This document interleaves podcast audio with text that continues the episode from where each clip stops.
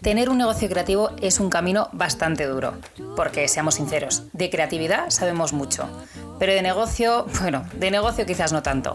Y sin embargo no debería ser así, así que te doy la bienvenida al podcast Ser creativo es lucrativo, donde quiero acompañarte a que dejes atrás esas losas que te están impidiendo llegar a tus sueños de negocio y que te conviertas en un fuera de serie. Mi nombre es Andy Gómez Acebo y soy diseñadora gráfica, directora creativa y fundadora de mi propio estudio creativo desde 2018. Pero sobre todo, estoy en una misión de ayudar a emprendedores como tú para que tengas herramientas aplicables a tu día a día y puedas alcanzar el éxito que realmente te mereces. Porque de verdad tengo la firme creencia que tener un negocio creativo debería ser fácil y debería ser rentable. Así que, sea donde sea que me estés escuchando, te doy la bienvenida al episodio de hoy. Comenzamos. Bueno, fueras de serie, volvemos otra vez con otro episodio más de esta segunda temporada de Ser creativo es lucrativo. Antes de nada, muchísimas gracias por vuestra paciencia. Si me has seguido en redes últimamente sabrás que la semana pasada no hubo otro episodio, no hubo el episodio que contaba, sencillamente porque me organicé mal, básicamente. Y la verdad es que sí que tengo cosas preparadas, pero esas cosas las pretendo guardar para un momento más especial, pues porque las cosas tienen sentido. Entonces, la verdad, como decía la semana pasada, si esto no os va a servir a vosotros, pues de qué me sirve a mí estar aquí haciendo el canelo, ¿no? Entonces, para mí esta fase, esta temporada de cierre de año, es una temporada buenísima pues, para organizarme, gestionarme, y sobre todo es que estoy preparando cosas muy, muy guays, muy enfocadas a vosotros, además. O sea, justamente tengo en la recámara cosas muy apetecibles y que estoy ahí viendo, por favor, si me puedo organizar bien para sacarlo lo antes posible. Por lo tanto, esa ha sido la razón por la cual pues, la semana pasada decidí tomarme unas vacaciones de podcast, pero porque como era puente en toda España prácticamente había, o sea, fue una semana un poco rara, como llaman algunos, una lazy week, pues era pues una semana de pues, algunos días de trabajo, otros no, y yo la verdad es que me la tomé prácticamente al 100% para organizar el año que viene, y me ha venido fenomenal. Por lo tanto, pues nada, pero bueno, lo importante es que aquí estamos, que está haciendo un frío monumental. De hecho, estoy aquí con un té calentito que voy a dejar aquí en la mesa porque está muy caliente. Y nada, muy contenta de estar aquí con vosotros, muy agradecida por las preguntas que me habéis ido mandando. De momento voy a ir respondiendo solamente una por episodio, pero eso no quiere decir que no responda a la tuya la semana que viene. Así que nada, daros las gracias por estar tan activos, por seguir mandándome estas preguntas que me parecen súper interesantes y que muchas veces yo doy por hecho. Pero no hay que dar por hecho nada en esta vida. Así que nada, sin más dilación, entramos en materia y tenemos una pregunta de María, que María es una wedding planner y que dice así, dice, venga, me animo con una pregunta. Me alegro que te animes con tu pregunta, María. Dice María, ¿cuál es la mejor forma de agilizar el contacto con mis clientes? Por las necesidades de mi negocio, wedding planner, sueño con establecer una llamada después de que me soliciten información para conocer en profundidad las intenciones de la pareja y darles el presupuesto después. Pero no sé si son demasiados pasos para contactar e igual puedo perder oportunidades de venta. Un besito, Andy. Un besito para ti. Me encanta tu pregunta, María, porque es verdad que son cosas que yo doy por hecho a día de hoy, pero para nada. O sea, yo esto, mi proceso de lo llamo onboarding, lo he definido después de muchos años, de muchos guantazos y de mucha formación también. O sea, que esto son cosas que a lo mejor podemos ser muy... Siempre digo lo mismo, a lo mejor en tu mundo de creatividad o en tu caso, María, wedding planner, eres la mayor de las expertas, pero eso no quiere decir que seas la mayor experta en negocio, ¿no? Entonces, bueno, pues para eso estamos. De hecho, yo pues tampoco era una gran experta en negocio, y sigo siendo una experta en branding y en diseño web, pero claro, me faltaba la pata de negocio que, oye, pues que me ha venido también muy bien pues para dar un soporte superior a mis clientes y también a mis clientes de coaching, que también hago coaching. Aquí, para quien no lo sepa, también hago coaching para creativos y emprendedores de lanzamiento. Pues si de repente ves que este podcast se te queda corto, pues feliz, agendamos una llamada y vemos un poco cómo va el tema. Pero bueno, al lío con la pregunta. Me encantan aquí las cuñas publicitarias, de verdad, no es por vender mi libro, ni mucho menos, sino que de verdad que muchas veces me da la sensación que en media horita de podcast no llegamos a nada y me da rabia. Entonces, bueno, pues que sepáis que está esa opción, yo ya la dejo. Pero bueno, dicho lo cual, vamos a la pregunta de María. María, dices que sobre todo que te preocupa dar demasiados pasos para igual y que de esta manera puedas perder esa oportunidad de negocio, ¿no? Pues mira, yo te digo todo lo contrario. O sea, te voy aquí a explotar un poquito el cerebro. Todo lo contrario, María. Esto, ya seas tú o cualquier persona que esté escuchando este episodio, yo en mi experiencia personal, desde que he llegado o sea, desde que antes de incluso dar información sobre mis servicios, he tenido una llamada con la persona en cuestión, no os puedo explicar lo que se me han multiplicado las ventas. O sea, de hecho yo creo que empezaba a dar el pelotazo de negocio, a empezar a gestionar unos niveles de facturación que nunca me hubiese imaginado, a trabajar con clientes que no hubiese soñado en los días de mi vida, a tener esta flexibilidad laboral que yo creo que todos los autónomos soñamos y que es como un plan de es imposible, ¿no? Bueno, pues no, es posible. Pues todo esto yo creo que lo empecé a poco a darle forma, precisamente porque empecé a tener, antes de dar información, una llamada con mis clientes. ¿Y por qué? Y esto es la verdad que es súper importante y fascinante. Lo más importante es porque das confianza. O sea, das confianza cuando tienes una llamada con tus clientes antes de decirles nada, ¿no? O sea, a mí, de hecho, si me preguntan, me contactan por redes, me contactan por la web, es que directamente les digo, vamos a hablar primero. ¿Y por qué das confianza? Por tres razones, básicamente. Ya sabéis que si me habéis estado escuchando los últimos, o sea, todos mis podcasts y me seguís en redes, soy muy de dar como 1, 2 y 3 razones o 1, 2, 3 pasos. Me parece, yo creo, no sé si en otra vida fui alemana o organizadora, no lo entiendo. Luego soy un desastre, pero a mí me ayuda mucho ordenarme así las ideas, ¿no? Y das confianza cuando haces estas cosas, cuando tienes una llamada personal con tus clientes. Y yo creo que en especial contigo, María, que eres wedding planner, que tú misma, o sea, no sé cómo funciona mucho el mundo de ser wedding planner, pero creo que es mucho contacto con el cliente. O sea, es un trabajo súper de la persona, ¿no? Entonces, me da la sensación que justamente en tu mundo es mucho más importante que en cualquier otro. Pero independientemente seas wedding planner, seas diseñador, te dediques a la fotografía, hagas desarrollo web, pintes, lo que sea, vender un servicio, sobre todo un servicio que sea tan poco tangible, por así decirlo, ¿no? O sea, no estás vendiendo, yo qué sé, un catering, ¿no? O sea, estás vendiendo algo como un poco más elevado.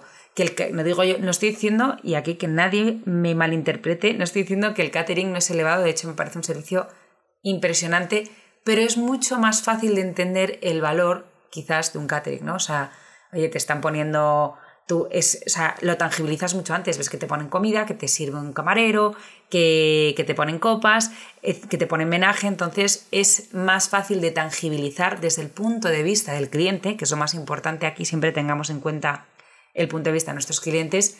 Es más fácil de tangibilizar que un servicio quizás de wedding planner, ¿no? ¿Cómo tangibilizas? Pues probablemente a ti, María, te digan lo que le digan a cualquier creativo, ¿no? Pues eso a lo mejor me lo puede hacer más barato mi prima, ¿no? Bueno, pues porque te la haga tu prima. Pero bueno, con esto lo que quiero decir es que este tipo de servicios, que son quizás tan difíciles de tangibilizar, son tan intangibles, es tan importante tener ese contacto de personal.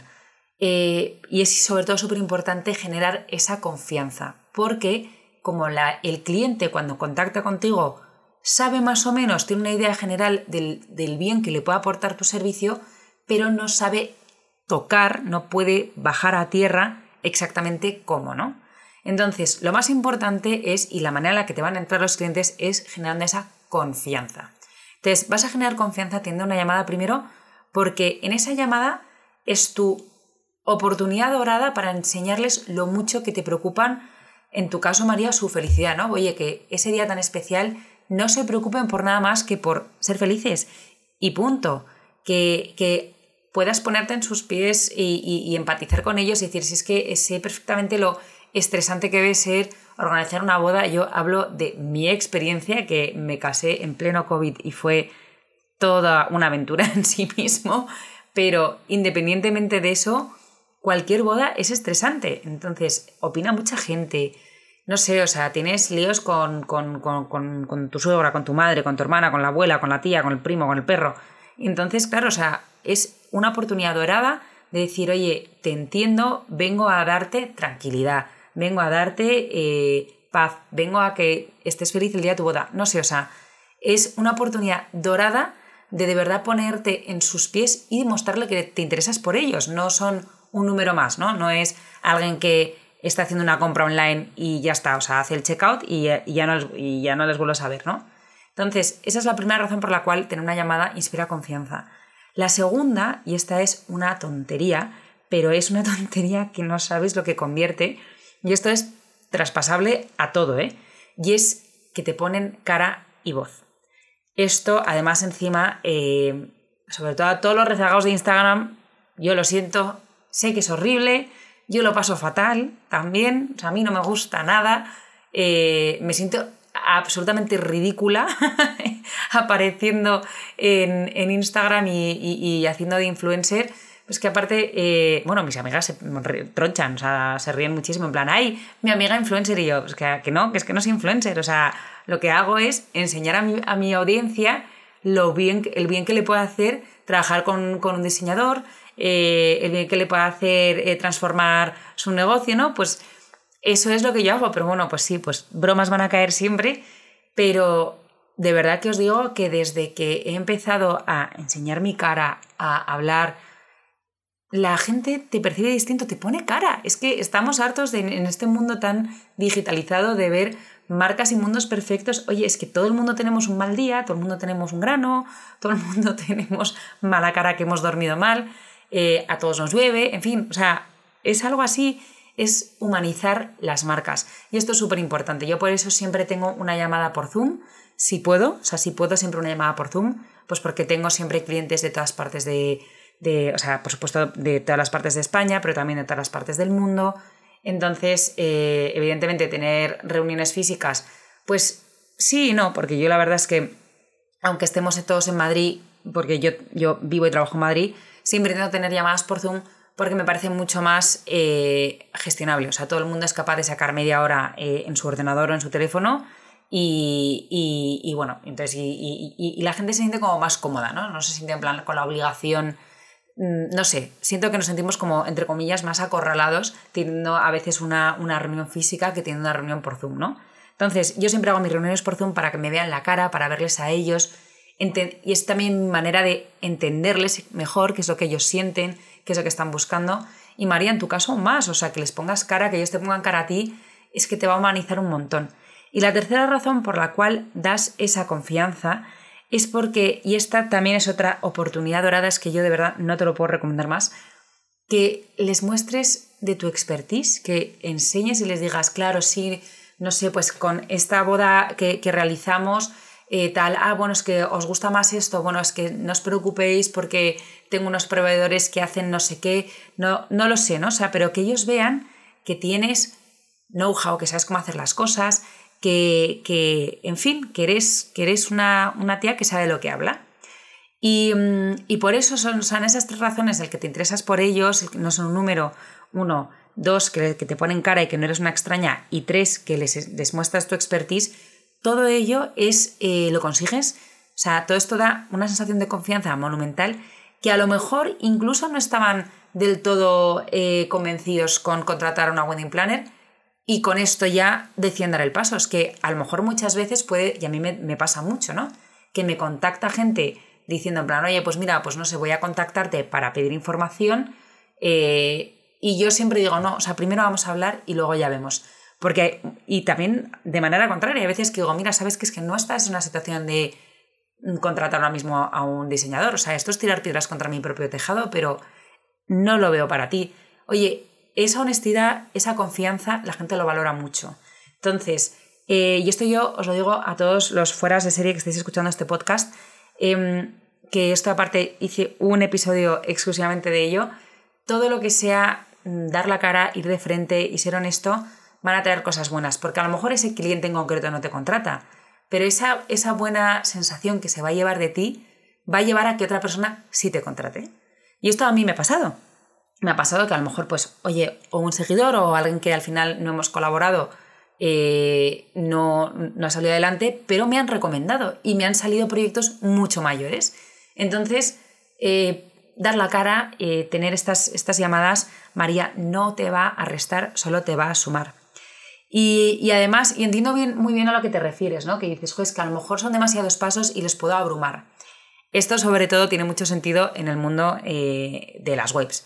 ¿Pero por qué?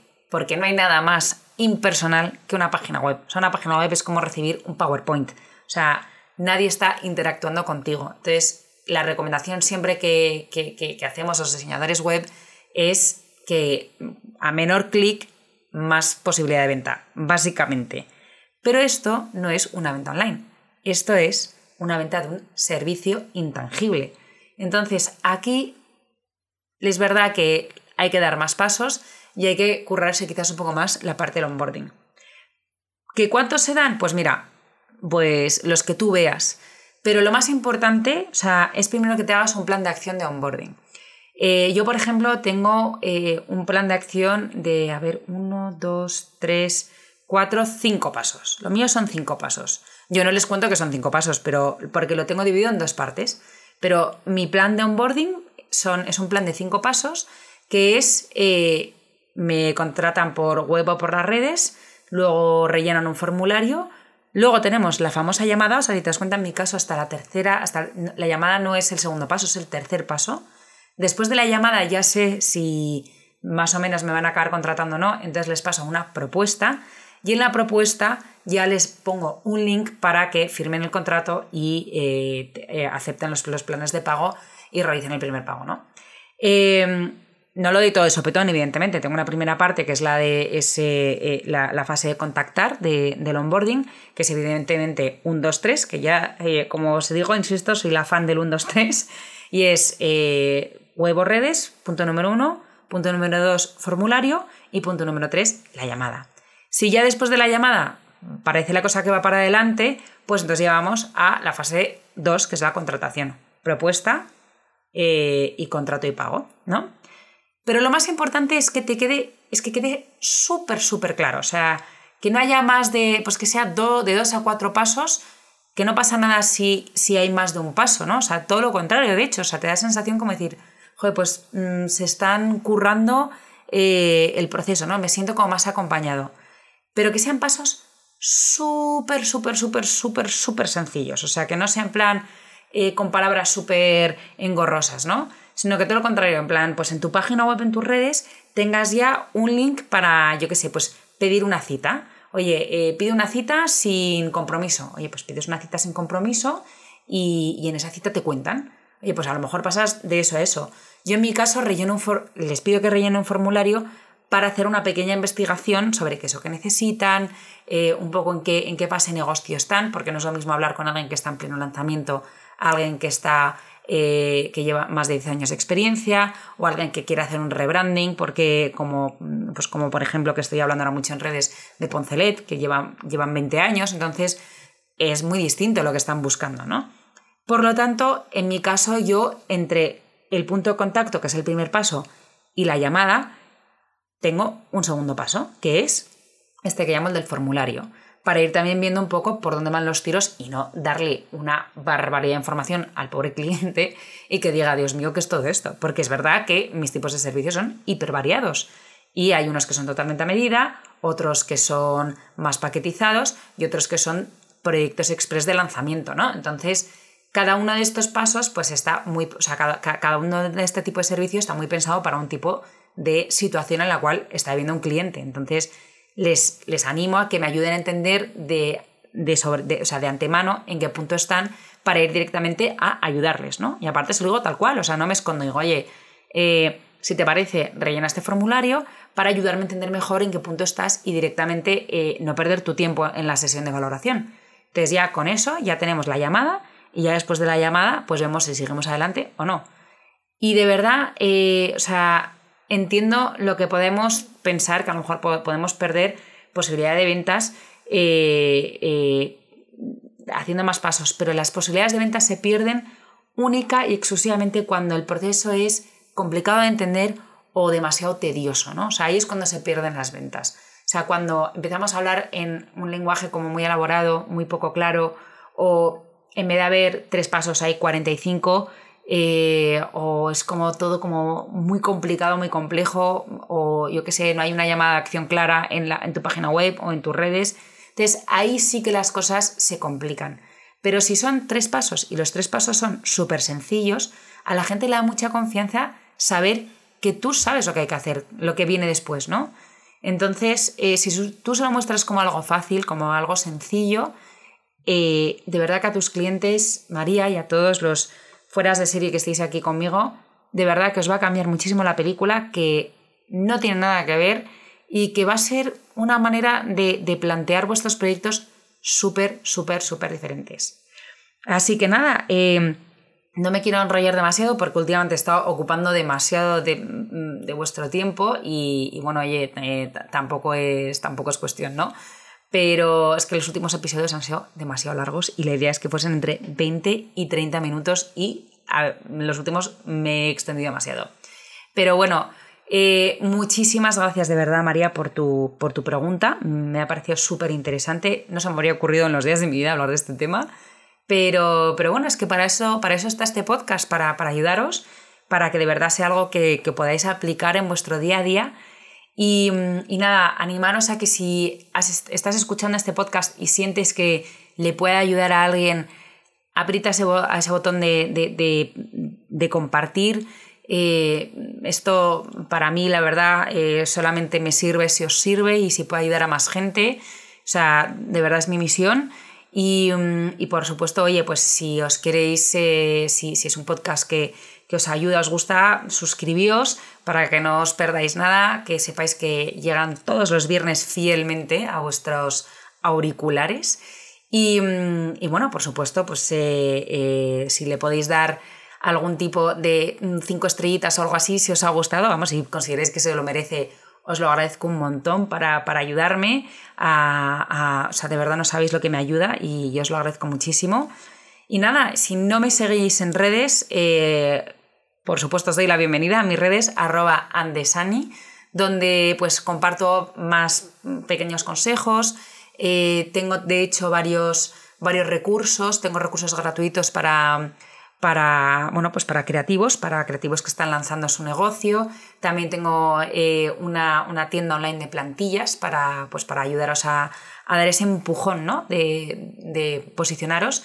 Así que, como veis, aunque lo mío y a lo que me dedico es a ayudar a construir marcas potentes a mis clientes, pues tengo también esta pequeña rama que está muy cerca de mi corazón, que es, bueno, pues ayudaros a vosotros, mis queridísimos fueras de serie. Porque ya sabéis lo que digo siempre y como cierro siempre este podcast, es que tener un negocio creativo debería ser fácil y debería ser muy rentable. Así que nada, fueras de serie, nos vemos la semana que viene con más podcast. Ser creativo es lucrativo es un podcast del Estudio Andesani. Sonido original y música de Mbato Elements. Espero que esta información te haya servido y que te ayude a posicionar tu negocio como realmente quieres. Para dudas y preguntas puedes escribir un correo a info@andesani.es.